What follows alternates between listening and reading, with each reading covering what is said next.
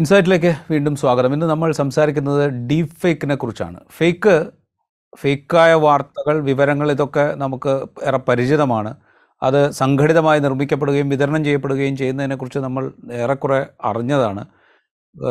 Fact checking സൈറ്റുകൾ തന്നെ നമുക്കുണ്ട്. ഫേക്കായിട്ടുള്ള വിവരങ്ങൾ വരുമ്പോൾ അത് യഥാർത്ഥത്തിലുള്ളതാണോ ഇല്ലതാണോ എന്ന് ഇല്ലാത്തതാണോ എന്ന് പരിശോധിച്ച് ജനങ്ങളെ അറിയിക്കുന്ന ഫാക്ട് ചെക്കിംഗ് സൈറ്റുകൾ വരെ നമുക്കുണ്ട്. അതിനിടയിലാണ് രശ്മിക മന്ദാന എന്ന് പറയുന്ന ബോളിവുഡ് നടിയുടെ ഫേക്ക് വീഡിയോ നിർമ്മിക്കപ്പെടുകയും അത് പ്രൊപ്പഗേറ്റ് ചെയ്യപ്പെടുകയും അതിന്റെ തൊട്ട് പിന്നാലെ കജോൾ അതുപോലെ സെലിബ്രിറ്റിയായ മറ്റൊരു നടി ഇവരെയൊക്കെ വീഡിയോ പുറത്തേക്ക് വന്നു. ഇതൊക്കെ ഫേക്ക് ഡീപ്പ് ഫേക്ക് ആണ് എന്നുള്ള വിവരങ്ങൾ പുറത്തേക്ക് വന്നു. അപ്പോൾ ഈ സാഹചര്യത്തിലാണ് നമ്മൾ ഡീപ്പ് ഫേക്കിനെ കുറിച്ച് സംസാരിക്കുന്നത്. നമുക്കൊപ്പം ഉള്ളത് ജിജീഷ് ആണ്. ജിജീഷ് ഒരു ഐ ടി പ്രൊഫഷണലാണ് സ്വതന്ത്ര ഗവേഷകനാണ് ആക്ടിവിസ്റ്റാണ് സ്വാഗതം ജിജീഷ് ഇൻസൈറ്റിലേക്ക്. നമ്മൾ ഈ സംസാരം തുടങ്ങുമ്പോൾ എത്രത്തോളം ഗൗരവം അർഹിക്കുന്ന വിധത്തിലാണ് ഈ ഡീപ് ഫേക്ക് ആക്ടിവിറ്റീസ്. അത് വീഡിയോ നിർമ്മാണമാവാം ഓഡിയോ നിർമ്മാണമാവാം മറ്റ് തരത്തിലുള്ള ഡാറ്റ നിർമ്മാണമാവാം. ഇതൊക്കെ ഇന്ത്യയിൽ നടന്നുകൊണ്ടിരിക്കുന്നത്.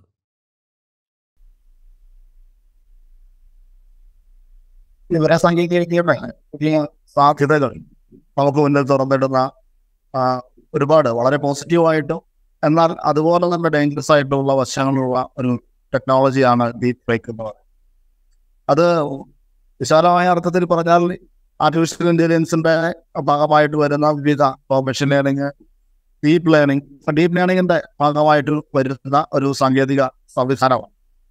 പ്രധാനമായും മൂന്ന് തരത്തിലാണുള്ളത്. ഒന്ന് നമുക്ക് ഇപ്പോ രശ്മിക മന്ദാനയുടെ കാര്യത്തിലൊക്കെ നടന്നു പോലെ ഒരു ഫേസ് സ്വാപ്പ് ഒരാളുടെ മുഖം മാറ്റി മറ്റൊരാളുടെ മുഖം ചേർത്തുകൊണ്ടുള്ള വീഡിയോസ് ഉണ്ടാക്കാം.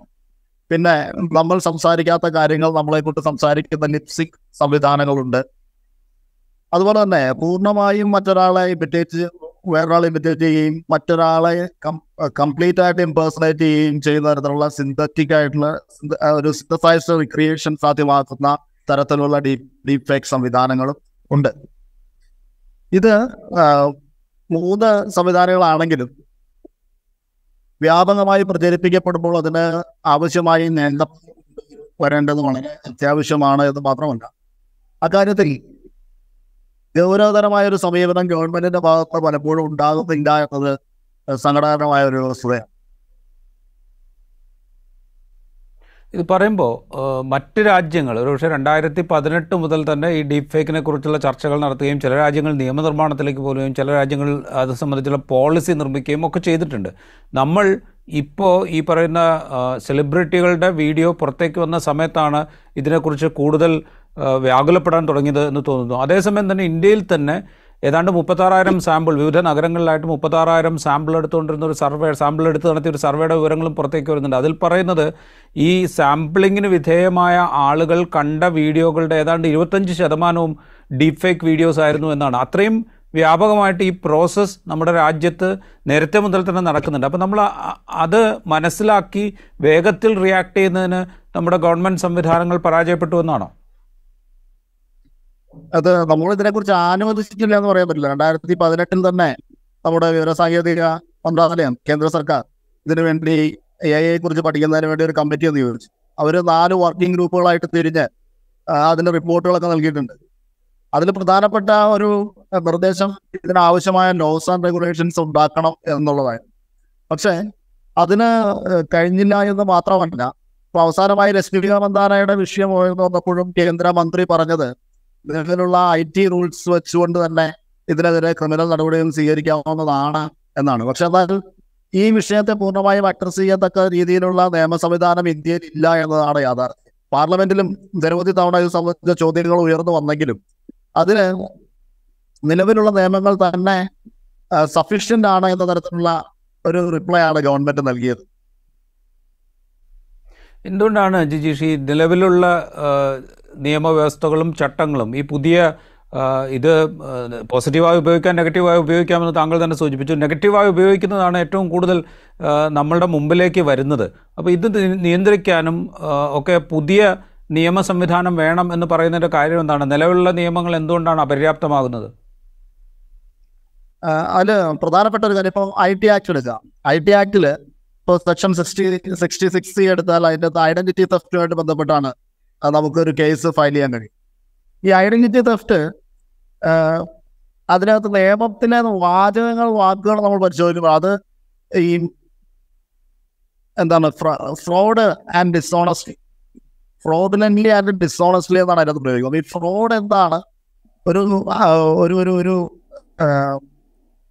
ആക്ഷൻ. എപ്പോഴാണ് ഫ്രോഡിലന്റ് ആകുന്നത് എന്ന് നമ്മൾ നോക്കണമെങ്കിൽ ഐ പി സിയിലേക്ക് വീണ്ടും പോട്ടത് ഐ പി സി അനുസരിച്ച് ഒരാൾക്ക് റോങ്ഫുൾ ഗെയിനും മറ്റൊരാൾക്ക് റോങ്ഫുൾ ലോസും ഉണ്ടാകുന്ന ഒരു പ്രവൃത്തിയാണ് ഈ ഫ്രോഡുലന്റ് പ്രവൃത്തി എന്ന് പറഞ്ഞാൽ. അത് തീർച്ചയായിട്ടും ഒരു മോണിറ്ററി ലോവുമായി ബന്ധപ്പെട്ട് രൂപം കൊണ്ടുവന്നിട്ടുള്ള ഒരു നിയമസങ്കല്പമാണ്. അത് വെച്ചുകൊണ്ട് ഡീപ് ഫേക്കുമായിട്ട് ബന്ധപ്പെട്ട് ഉയർന്നു വരുന്ന പ്രശ്നങ്ങൾ പൂർണമായിട്ട് നമുക്ക് അഡ്രസ്സ് ചെയ്യാൻ സാധിക്കും പലപ്പോഴും കോടതിയിലേക്ക് എത്തുമ്പോൾ ഈ ഫ്രോഡ് എന്ന് പറയുന്ന ഒറ്റ വാചകത്തിന്റെ പുറത്ത് തന്നെ ഈ നമ്മൾ ഉയർത്തിക്കൊണ്ടുവന്ന കേസ് ഇല്ലാതായി പോകുന്ന സാഹചര്യം ഉണ്ടാകും. യഥാർത്ഥത്തിൽ ഈ പഴയ പല സാഹചര്യങ്ങളും മുന്നിൽ കണ്ടുകൊണ്ടുള്ള നിയമങ്ങൾ പുതിയതായിട്ട് നമ്മളെ മുന്നിൽ വരുന്ന ഇത്തരം സാങ്കേതിക വിദ്യകൾ ഉയർന്നു വരുന്ന പുതിയ ക്രൈമുകളെ അഡ്രസ്സ് ചെയ്യാൻ സാധിക്കുന്ന തരത്തിലാകുന്നില്ല എന്നുള്ളതാണ് സത്യം. അത് കൃത്യമായിട്ട് മനസ്സിലാക്കി അതിനെ അഡ്രസ്സ് ചെയ്യാൻ കഴിയുന്ന സംവിധാനങ്ങളെ കുറിച്ച് ലോകം ആലോചിച്ചുകൊണ്ട് ഇപ്പൊ യൂറോപ്യൻ യൂണിയൻ ആണെങ്കിൽ ഒരു എ ഐ ആക്ട് കൊണ്ടുവരുന്നതിനെ കുറിച്ചുള്ള ആലോചനകൾ നടത്തിക്കൊണ്ടിരിക്കുകയാണ്. യു എസിലാണെങ്കിൽ ഇതിനോടകം തന്നെ ചില ഇതുമായിട്ട് ബന്ധപ്പെട്ട ചില എക്സിക്യൂട്ടീവ് ഓർഡറുകൾ ഇറങ്ങിക്കഴിഞ്ഞു. അതിന് safe secure trustworthy and trustworthy development on on use of a safe secure trustworthy development and use of a എന്ന രീതിയിലൊരു എക്സിക്യൂട്ടീവ് ഓർഡർ ഇതനുസരിച്ച് ഏതൊക്കെ രീതിയിലാണ് ഈ എ ഐ ബന്ധപ്പെട്ടുള്ള ഡെവലപ്മെന്റ്സ് പോസിറ്റീവായിട്ടുള്ള രീതിയിൽ നടത്താം എന്നുള്ളതിനെ കുറിച്ച് ഗൈഡ് ലൈൻസ് മാത്രമല്ല ഇതുമായിട്ട് ബന്ധപ്പെട്ടുള്ള ഈ സിന്തസൈസ്ഡ് ആയിട്ടുള്ള വീഡിയോ കണ്ടന്റ്സ് എങ്ങനെ തിരിച്ചറിയാം? അതിനെ എങ്ങനെ ലേബൽ ചെയ്യാം? എന്നതിനെ കുറിച്ചുള്ള വിശദമായ ഗൈഡ് ലൈൻസ് ഉണ്ട്. ഇപ്പൊ ഗവൺമെന്റ് സംവിധാനങ്ങൾ ഇറക്കി ഇറക്കുന്ന എ ഐ എനേബിൾഡ് വീഡിയോ സംവിധാനങ്ങളിലെല്ലാം ലേബലിംഗ് വേണമെന്ന് നിഷ്കർഷിക്കുന്നുണ്ട് അതുമായിട്ട് ബന്ധപ്പെട്ട് ഈ പ്രൈവറ്റ് കമ്പനികളുമായിട്ടുള്ള ഡിസ്കഷൻസ് നടക്കുന്നുണ്ട്. ഓപ്പൺ എ ഐ ഇപ്പോൾ ഓൾറെഡി അവരുടെ ഈ എ ഐ ലേബലിങ്ങിനുള്ള വാട്ടർമാർക്ക് ചെയ്യുന്നതിനുള്ള ഒരു സംവിധാനം ഇറക്കും ഇറക്കിയിട്ടുണ്ട്. അത് ഏകദേശം നല്ല രീതിയിൽ വളരെ എഫിഷ്യന്റ് ആയിട്ട് പ്രവർത്തിക്കുന്നുണ്ട് എന്ന് അവർ അവകാശപ്പെടുന്നു. അപ്പോൾ എല്ലാ രാജ്യങ്ങളും ഇത് ഗൗരവ തലത്തിൽ എടുക്കുന്ന രാജ്യങ്ങളെല്ലാം. ഗവൺമെന്റ് തലത്തിലും മറ്റ് പ്രൈവറ്റ് കമ്പനികളുമായിട്ടുള്ള സ്വകാര്യ മേഖലയുമായിട്ടുള്ള പാർട്ടിസിപ്പേഷനും ഡിസ്കഷനും വഴി ഇതിനെ എഫിഷ്യന്റ് ആയിട്ടുള്ള രീതിയിൽ റെഗുലേറ്റ് ചെയ്യുന്നതിനുള്ള സംവിധാനങ്ങൾ ആലോചിക്കുന്നുണ്ട്. അതിന് നമുക്കൊരു ഒരു റിയാക്റ്റീവ് മെഷേഴ്സ് പോരാ എന്നാണ് ഞാൻ പറയുന്നത്. ഇതിലൊരു പ്രശ്നം ഉണ്ടാകുമ്പോൾ അതിനൊരു പരിഹാരം കണ്ടെത്തുക എന്നുള്ളതാണ്. ശരിക്കും ഇതിനെ ഇത് ഇത് ഇതുമായിട്ട് ബന്ധപ്പെട്ടുള്ള പ്രശ്നങ്ങൾ മനസ്സിലാക്കിക്കൊണ്ട് ഭാവി ഒരു ദീർഘവീക്ഷണത്തോടെ ഭാവി കാലം മുന്നിൽ കണ്ടുകൊണ്ട് വളരെ പ്രൊവാക്റ്റീവ് ആയിട്ടുള്ള ഇടപെടലുകൾ ഗവൺമെന്റിന്റെ ഭാഗത്ത് അടിയന്തരമായി ഉണ്ടാകേണ്ട ഒരു വിഷയമാണ് ഇത്. റൈറ്റ് നമ്മളിത് പറയുമ്പോൾ ഇപ്പോൾ ഈ നമ്മൾ ഈ നേരത്തെ സംസാരിച്ച രശ്മിക രശ്മി കജോളിന്റെതാണെങ്കിലും കജോളിന്റേതാണെങ്കിലും കത്രീന കൈഫിന്റേതാണെങ്കിലും ഒക്കെ വീഡിയോസൊക്കെ പുറത്തേക്ക് വരുമ്പോൾ ഡീപ് ഫേക്ക് ആയിട്ടുള്ള വീഡിയോസ് പുറത്തേക്ക് വരുമ്പോൾ ഗവൺമെന്റ് ഐ ടി മന്ത്രാലയം ചെയ്യുന്നത് ഈ സർവീസ് പ്രൊവൈഡേഴ്സുമായിട്ട് സംസാരിക്കുക എന്നുള്ളതാണ്. അതായത് ഈ ഇതിന് പ്ലാറ്റ്ഫോം ഒരുക്കുന്ന സർവീസ് പ്രൊവൈഡേഴ്സുമായിട്ട് സംസാരിക്കുകയും അവിടെ എന്തെങ്കിലും റെഗുലേഷൻസ് കൊണ്ടുവരാൻ ശ്രമിക്കുകയും ഒക്കെയാണ് ചെയ്യുന്നതെന്നാണ് ഞാൻ മനസ്സിലാക്കുന്നത്. യഥാർത്ഥത്തിൽ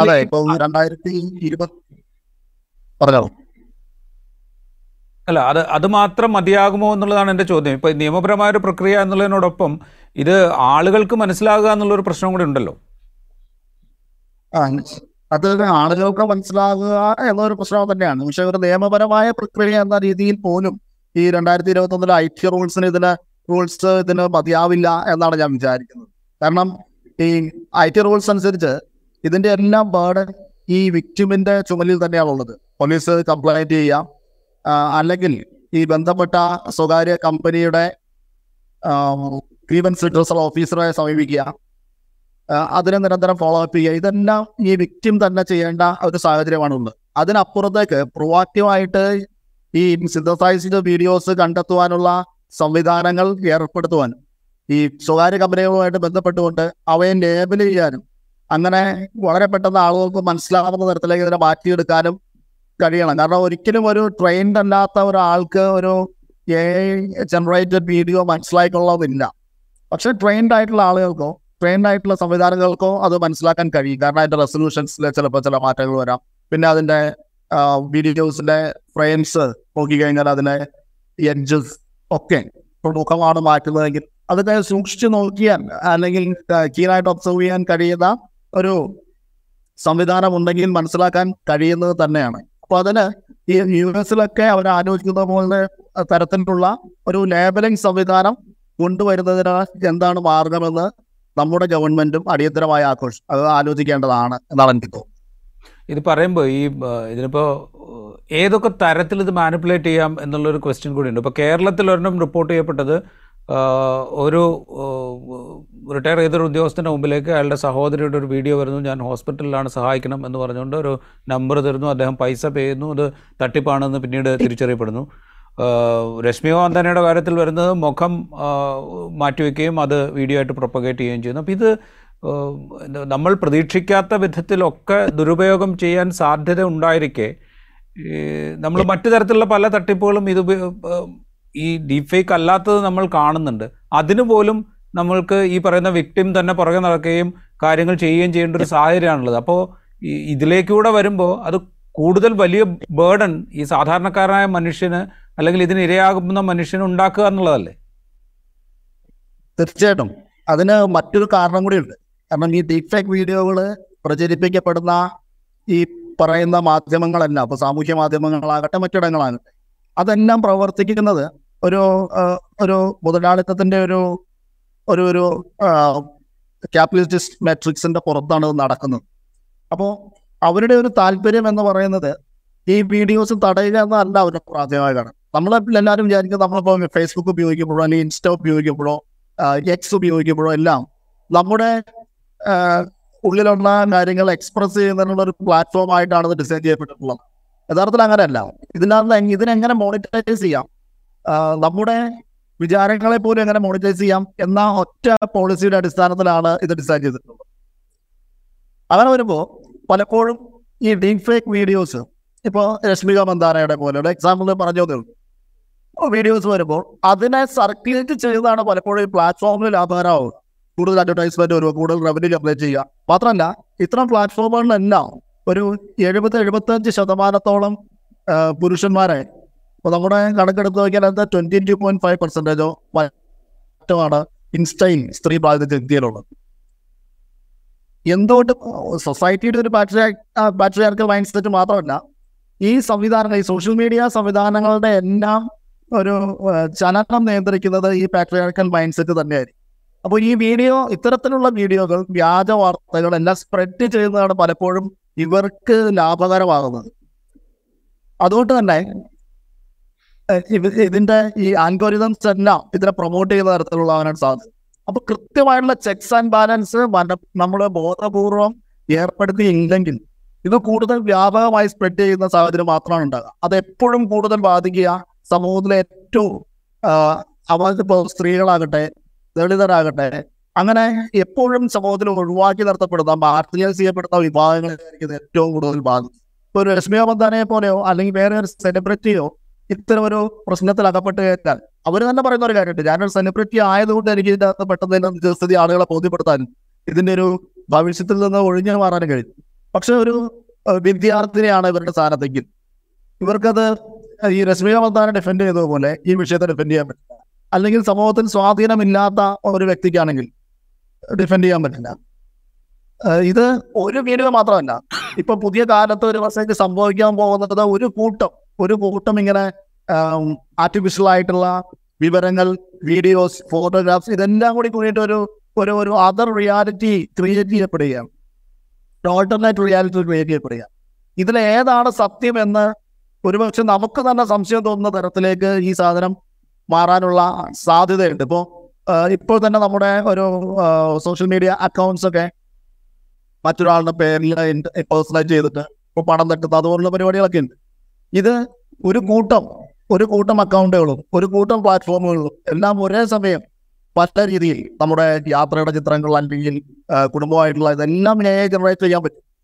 ഇതെല്ലാം കൂടി വന്നു കഴിയുമ്പോൾ മറ്റൊരു യൂണിവേഴ്സിൽ ഏതാണ് യഥാർത്ഥ നമ്മൾ ഇന്ന് മനുഷ്യർക്ക് തിരിച്ചറിയാൻ കഴിയാത്ത രീതിയിലേക്ക് നമ്മളെ കുറിച്ച് തന്നെയുള്ള ഒരു വ്യക്തിയെ കുറിച്ച് തന്നെയുള്ള അല്ലെങ്കിൽ ഒരു ഒരു വിഷുവിനെ കുറിച്ച് തന്നെയുള്ള മറ്റൊരു യൂണിവേഴ്സ് തന്നെ ക്രിയേറ്റ് ചെയ്യാൻ കഴിയുന്ന തരത്തിലേക്ക് ഇത് മാറാനുള്ള സാധ്യത. അത് ഇപ്പോൾ തന്നെ മാറിക്കഴിഞ്ഞു. അവിടെയെല്ലാം നമുക്ക് ഡിഫെൻഡ് ചെയ്യാനുള്ള മാർഗങ്ങളില്ലാത്ത തലത്തിലേക്ക് ഇത് മാറാതിരിക്കണമെങ്കിൽ കൃത്യമായിട്ടുള്ള ഒരു പോളിസി ഇന്റർവെൻഷൻ എല്ലാ ഭാഗത്തു നിന്നും ഉണ്ടാകണമെന്നാണ് എനിക്ക് തോന്നുന്നത്. എന്നിട്ട് ഒരു കാര്യം കൂടി ഇതിന്റെ ഒരു സോഷ്യൽ ആസ്പെക്ട് കൂടെ എടുത്തു കഴിഞ്ഞാൽ ഇപ്പോൾ ഒരു ഡീപ് ഫേക്ക് വീഡിയോ ഉണ്ടാവുന്നു അത് സർക്കുലേറ്റ് ചെയ്യപ്പെടുന്നു. ഇത് ഡീപ് ഫേക്ക് ആണ് എന്ന് പിന്നീട് തെളിയിക്കപ്പെട്ടാലും അതുണ്ടാക്കുന്ന സോഷ്യൽ ഇമ്പാക്റ്റ് ഒരുപക്ഷെ നിലനിൽക്കാനുള്ള ഒരു സാധ്യത ഒന്ന്. രണ്ടാമത്തേത് ഇത് സർക്കുലേറ്റ് ചെയ്ത് മോണിറ്റൈസ് ചെയ്യുക എന്നുള്ളൊരു കാര്യം ഇത് ഫേക്കാണ് ഡീപ് ഫേക്ക് ആണ് എന്ന് തിരിച്ചറിയുമ്പോഴത്തേക്കും ഈ പറയുന്ന സോഷ്യൽ മീഡിയ സർവീസ് പ്രൊവൈഡേഴ്സ് ആയിട്ടുള്ള ആളുകൾക്ക് സാധിക്കുകയും ചെയ്യും. ഈ പറയുന്ന സോഷ്യൽ പ്രോബ്ലം കൂടെ അവിടെ ഇല്ലേ? തീർച്ചയായിട്ടും. സോഷ്യൽ പ്രോബ്ലം ഇതൊരു ഫേക്ക് ആയിട്ടുള്ള കാര്യങ്ങൾ പ്രചരിപ്പിക്കപ്പെടുന്നോ നമുക്ക് തെളിയിക്കപ്പെടാൻ തെളിയിക്കാൻ സാധിക്കില്ല എന്ന് മാത്രമല്ല ഒരു സോഷ്യൽ ട്രസ്റ്റിനെ ഇത് ഇല്ലാണ്ടാക്കുന്നുള്ളതാണ് അതിന്റെ പ്രാഥമികമുള്ള പ്രശ്നം എന്ത് കാര്യം നമ്മൾ വന്നാലും ഇത് ഒറിജിനൽ ആണോ ഫേക്ക് ആണോ നമ്മുടെ ഏറ്റവും അടുത്ത സുഹൃത്തുക്കളെ പോലും നമ്മൾ എപ്പോഴും സംശയത്തിന്റെ മുനയിൽ നിർത്തിക്കൊണ്ട് മാത്രം കാര്യങ്ങൾ ഡീൽ ചെയ്യേണ്ട ഒരു അവസ്ഥയിലേക്ക് ഇതെത്തിക്കും അപ്പോൾ സമൂഹത്തിലെ തന്നെ പരസ്പര വിശ്വാസം എന്ന് പറയുന്ന ഒരു സംഗതിയെ വളരെ ദോഷകരമായ രീതിയിൽ ഇത് ബാധിക്കും. പ്രത്യേകിച്ചും ഒരു ജനാധിപത്യ സംവിധാനത്തിനുള്ള ഇലക്ഷന്റെയും ആ, പ്രചാരണത്തിന്റെയും ഒക്കെ ഒരു വ്യാപകമായ വിശാലമായ ഒരു പശ്ചാത്തലത്തിൽ കണക്കിലെടുത്താൽ ഒരു ജനാധിപത്യ സംവിധാനത്തെ അട്ടിമറിക്കാൻ തക്ക രീതിയിലുള്ള ഒരു ഓൾട്ടർനേറ്റീവ് റിയാലിറ്റി ക്രിയേറ്റ് ചെയ്യാനും അതുവഴി ഈ സിസ്റ്റത്തിലും ഈ സംവിധാനത്തിലും എല്ലാത്തിലുമുള്ള വിശ്വാസം തന്നെ ഒറ്റയടിക്ക് ഇല്ലാതാക്കാനും കഴിയുന്ന രീതിയിലേക്ക് ഇത് മാറാനുള്ള വിശാലമായ അർത്ഥത്തിൽ മാറാനുള്ള സാധ്യതയുമുണ്ട്. ഇത് പറയുമ്പോൾ കഴിഞ്ഞ തെരഞ്ഞെടുപ്പുകളിലൊക്കെ ഈ ഡിഫേക്ക് ഫേക്ക് ഇത്രത്തോളം വ്യാപകമാകാതിരുന്നൊരു കാലത്ത് എങ്ങനെയാണ് സാമൂഹ്യ മാധ്യമങ്ങളെ ഉപയോഗിച്ചുകൊണ്ട് തെരഞ്ഞെടുപ്പിൽ സ്വാധീനം ചെലുത്താൻ ശ്രമങ്ങൾ നടന്നതെന്ന് സംബന്ധിച്ച് പല റിപ്പോർട്ടുകൾ നമ്മുടെ മുമ്പിലുണ്ട്. അത് ഇന്ത്യയിലെ തെരഞ്ഞെടുപ്പാണെങ്കിലും അമേരിക്കൻ തെരഞ്ഞെടുപ്പാണെങ്കിലും. അപ്പോൾ ഈ പുതിയ സാധ്യത കൂടെ വരുമ്പോൾ ഇപ്പോൾ നേരത്തെ താങ്കൾ സൂചിപ്പിച്ചല്ലോ ഈ പരസ്പരം സമൂഹത്തിലുള്ള പരസ്പര വിശ്വാസം ഇല്ലാതാക്കാനും വെറുപ്പ് വിതയ്ക്കാനും വിദ്വേഷം വളർത്താനും ഒക്കെ ഇത് കൂടുതൽ ഉപയോഗിക്കപ്പെടാനുള്ള സാധ്യത അവിടെ നിലനിൽക്കുകയാണ്. ഒപ്പം ഇപ്പോൾ പറഞ്ഞ പോലെ ഒരു ജനാധിപത്യ പ്രക്രിയയെ തന്നെ അട്ടിമറിക്കാനും. തീർച്ചയായിട്ടും. അതിനുള്ള സാധ്യതകൾ എപ്പോഴും ഉണ്ട്. അപ്പോഴും ഞാൻ ഈ പറയുന്ന റെഗുലേഷൻസിന്റെ കാര്യത്തിൽ നമ്മൾ വലിയ വീഴ്ചയാണ് വരുത്തിക്കൊണ്ടിരിക്കുന്നതാണ്. ഏറ്റവും അവസാനമായിട്ട് നമുക്കൊരു ഡാറ്റ പ്രൊട്ടക്ഷൻ ആക്ട് വന്നു. ഈ ഡാറ്റ പ്രൊട്ടക്ഷൻ ആക്ട് വന്നതിൽ പോലും ഇതിൽ നിന്ന് നമ്മൾ സ്വമേധയാ വെളിപ്പെടുത്തിയ പബ്ലിക് ആയിട്ടുള്ള പബ്ലിക് ആക്കിയിട്ടുള്ള വിവരങ്ങൾ. ഇമേജസ് അല്ലെങ്കിൽ വീഡിയോസ് ഇതൊക്കെ ഇത് പല പല സന്ദർഭങ്ങളും ഒഴിവാക്കപ്പെട്ടതുണ്ട് അപ്പോൾ clause three sub clause two എടുത്തു കഴിഞ്ഞാൽ ഈ പറഞ്ഞതുപോലെ നമ്മൾ സ്വമേധയാ പബ്ലിക് ആക്കിയിട്ടുള്ള പല വിവരങ്ങളും ഇതിനകത്ത് ഒഴിവാക്കപ്പെട്ടിരിക്കും. പക്ഷെ ഇത്തരത്തിലുള്ള വിവരങ്ങളാണ് ഈ ഡീപ് ഫേക്ക് സംവിധാനങ്ങൾ ഉണ്ടാക്കുന്നതിന് വേണ്ടിയിട്ട് ഉപയോഗിക്കാൻ വേണ്ടി കഴിയും. നമ്മളിപ്പോൾ ഓരോ സോഷ്യൽ മീഡിയയിൽ അല്ലെങ്കിൽ മറ്റേതെങ്കിലും ഒരു പ്ലാറ്റ്ഫോമിൽ നമ്മുടെ വിവരങ്ങൾ നമ്മുടെ ഫോട്ടോഗ്രാഫ്സും നമ്മുടെ വീഡിയോസും എല്ലാം അപ്ലോഡ് ചെയ്യുമ്പോൾ നമ്മൾ ഇതിനകത്ത് ലോഗിൻ ചെയ്യുന്ന സമയത്ത് നമ്മൾ കൂടാതെ ഇവർ പറയുന്ന എല്ലാ കാര്യങ്ങളും അംഗീകരിച്ചിട്ടുള്ള യൂസർ അഗ്രിമെന്റിൽ നമ്മൾ വെറുതെ ക്ലിക്ക് ചെയ്ത് പോകുന്നേ ഉള്ളൂ. ഇവരെന്തൊക്കെ കാര്യത്തിന് വേണ്ടിയിട്ടാണ് ഇത് ഉപയോഗിക്കുന്നതെന്ന് നമ്മൾ ഒരു കാലത്തും അറിയുന്നില്ല. നമ്മളത് പരിശോധിക്കുന്നില്ല. അത് പരിശോധിക്കാൻ അല്ലെങ്കിൽ അത് മനസ്സിലാക്കാൻ സാധാരണക്കാരായ മനുഷ്യർക്ക് കഴിയണമെന്നുമില്ല. അപ്പൊ ഇത് നമ്മൾ സ്വമേധയാ വെളിപ്പെടുത്തിയ വിവരം എന്ന രീതിയിൽ പല രീതിയിലും ഉപയോഗിക്കുമ്പോൾ ഇത്തരം വിവരങ്ങൾ വെച്ചുകൊണ്ടാണ് ഈ ഡീഫെക്ട്സ് വീഡിയോസും എല്ലാം ഉണ്ടായി വരുന്നത്. അത് തടയുന്നതിനുള്ള സംവിധാനം ഈ പറയുന്ന ഡാറ്റ പ്രൊട്ടക്ഷൻ ആക്ടിൽ പോലും ഇല്ല നമുക്ക് എക്സ്പെക്ട് ചെയ്യുന്ന നമ്മളൊരു വിവരം പങ്കുവെക്കുമ്പോൾ നമ്മൾ അതിൽ നിന്ന് പ്രതീക്ഷിക്കുന്ന ഒരു സ്വകാര്യതയുടെ ഒരു ലിമിറ്റ് ഉണ്ട് ഒരു പരിധിയുണ്ട്. അത് നമുക്ക് ലഭിക്കുന്നില്ല എങ്കിൽ അതിനെതിരെ നടപടി സ്വീകരിക്കാൻ കഴിയുന്ന തരത്തിലേക്ക് നിയമങ്ങൾ മാറേണ്ടതുണ്ട്. ഇപ്പോൾ സുപ്രീം കോടതിയുടെ പട്ടുസ്വാമി ജഡ്ജ്മെന്റിലെ പ്രധാനപ്പെട്ട ഒരു കാര്യം അതായിരുന്നു നമ്മളൊരു കാര്യത്തിൽ നമ്മൾ എക്സ്പെക്ട് ചെയ്യാൻ കഴിയുന്ന ഒരു സ്വകാര്യത. അതൊരു മനുഷ്യനെ സംരക്ഷിച്ചു കൊടുക്കാനുള്ള ബാധ്യത ഗവൺമെന്റിന് ഉണ്ട് എന്നാണ് ആ വിധിയിൽ വ്യക്തമായി പറയുന്നത്. ആ അർത്ഥത്തിൽ ആ വിധിക്ക് പോലും വിരുദ്ധമായിട്ടാണ് ഈ ഡേറ്റ പ്രൊട്ടക്ഷൻ ആക്ടിൽ ഇത്തരത്തിലുള്ള പോരായ്മകൾ കടന്നു പോകുന്നത് ഇപ്പോൾ ചുരുക്കത്തിൽ ഈ ഡീപ് ഫേക്ക് എന്ന് പറയുന്ന ഫേക്ക് തന്നെയും സൈബർ ക്രൈമുകളുടെ എണ്ണം വലിയ തോതിൽ വർദ്ധിച്ചുകൊണ്ടിരിക്കുന്ന ഒരു കാലമാണ്. ആ കാലത്ത് പോലും ഫേക്ക് വ്യാജ വിവരങ്ങൾ പ്രൊപ്പഗേറ്റ് ചെയ്യുന്നതിന് ഒരു മടിയും കാണിക്കാത്തൊരു സിസ്റ്റമാണ് അല്ലെങ്കിൽ സമൂഹമാണ് നമ്മളുടെ ഉള്ളത്. സിസ്റ്റം തന്നെ ഗവൺമെന്റൽ സിസ്റ്റം തന്നെയും ചിലപ്പോൾ ഈ ഫേക്ക് ആയിട്ടുള്ള വിവരങ്ങൾ പ്രൊപ്പഗേറ്റ് ചെയ്യുന്നതിന് മടി കാണിക്കാത്തൊരു സാഹചര്യമാണ് നമ്മുടെ മുമ്പിലുള്ളത്.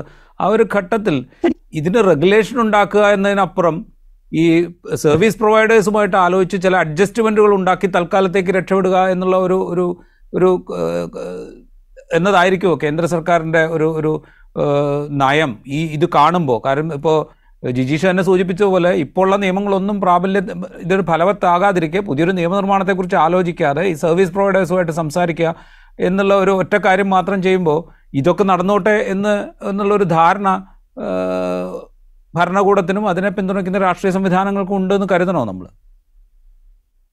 കരുതേണ്ട കാരണം നമുക്കത് നമുക്ക് മുന്നിൽ മാതൃകകൾ ഇല്ലാഞ്ഞിട്ടല്ല. ഞാൻ ആദ്യമേ സൂചിപ്പില്ലേ സൂചിപ്പിച്ചതുപോലെ അമേരിക്കൻ മാതൃക നമുക്ക് മുന്നിലുണ്ട്.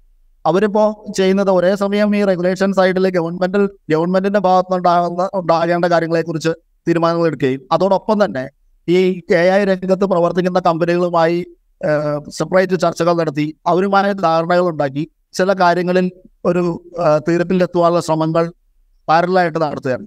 ഈ രണ്ട് കാര്യങ്ങൾ നടത്തിയെങ്കിൽ മാത്രമേ ഇതിനകത്ത് നമുക്കൊരു ആവശ്യമായ റെഗുലേഷൻസ് കൊണ്ടുവരാൻ പറ്റുള്ളൂ. ഇപ്പോൾ യൂറോപ്യൻ യൂണിയനിൽ അവർ പുതുതായിട്ട് ഉണ്ടാക്കാൻ പോകുന്ന നിയമ സംവിധാനത്തിനകത്ത് ഈ കെ എ പല തരത്തിലായിട്ട് വേർതിരിച്ചുകൊണ്ട് പല തരത്തിലായിട്ട് ആയിട്ട് അത് ഉണ്ടാക്കുന്ന റിസ്കിന്റെ അടിസ്ഥാനത്തിൽ അതിന്റെ ഒരു ടെക്നോളജിക്കൽ സ്വഭാവത്തിന്റെ അടിസ്ഥാനത്തിൽ അല്ലെങ്കിൽ അത് ഉണ്ടാക്കാൻ സാധ്യതയുള്ള അപകടങ്ങളുടെ അടിസ്ഥാനത്തിൽ. ഇതിന്റെ എല്ലാ അടിസ്ഥാനത്തിൽ ഇതിനെ ഈ എ ഐ സംവിധാനങ്ങളെ വേർതിരിച്ചുകൊണ്ട് ഓരോന്നിനും വേണ്ട റെഗുലേഷൻസ് സെപ്പറേറ്റ് ഉണ്ടാക്കുവാനുള്ള നിർദ്ദേശങ്ങളാണ് അവർ ആഗ്രഹിച്ചുകൊണ്ടിരിക്കുന്നത് അത്തരത്തിലുള്ള നിർദ്ദേശങ്ങൾ അനിവാര്യമാണ് താൻ.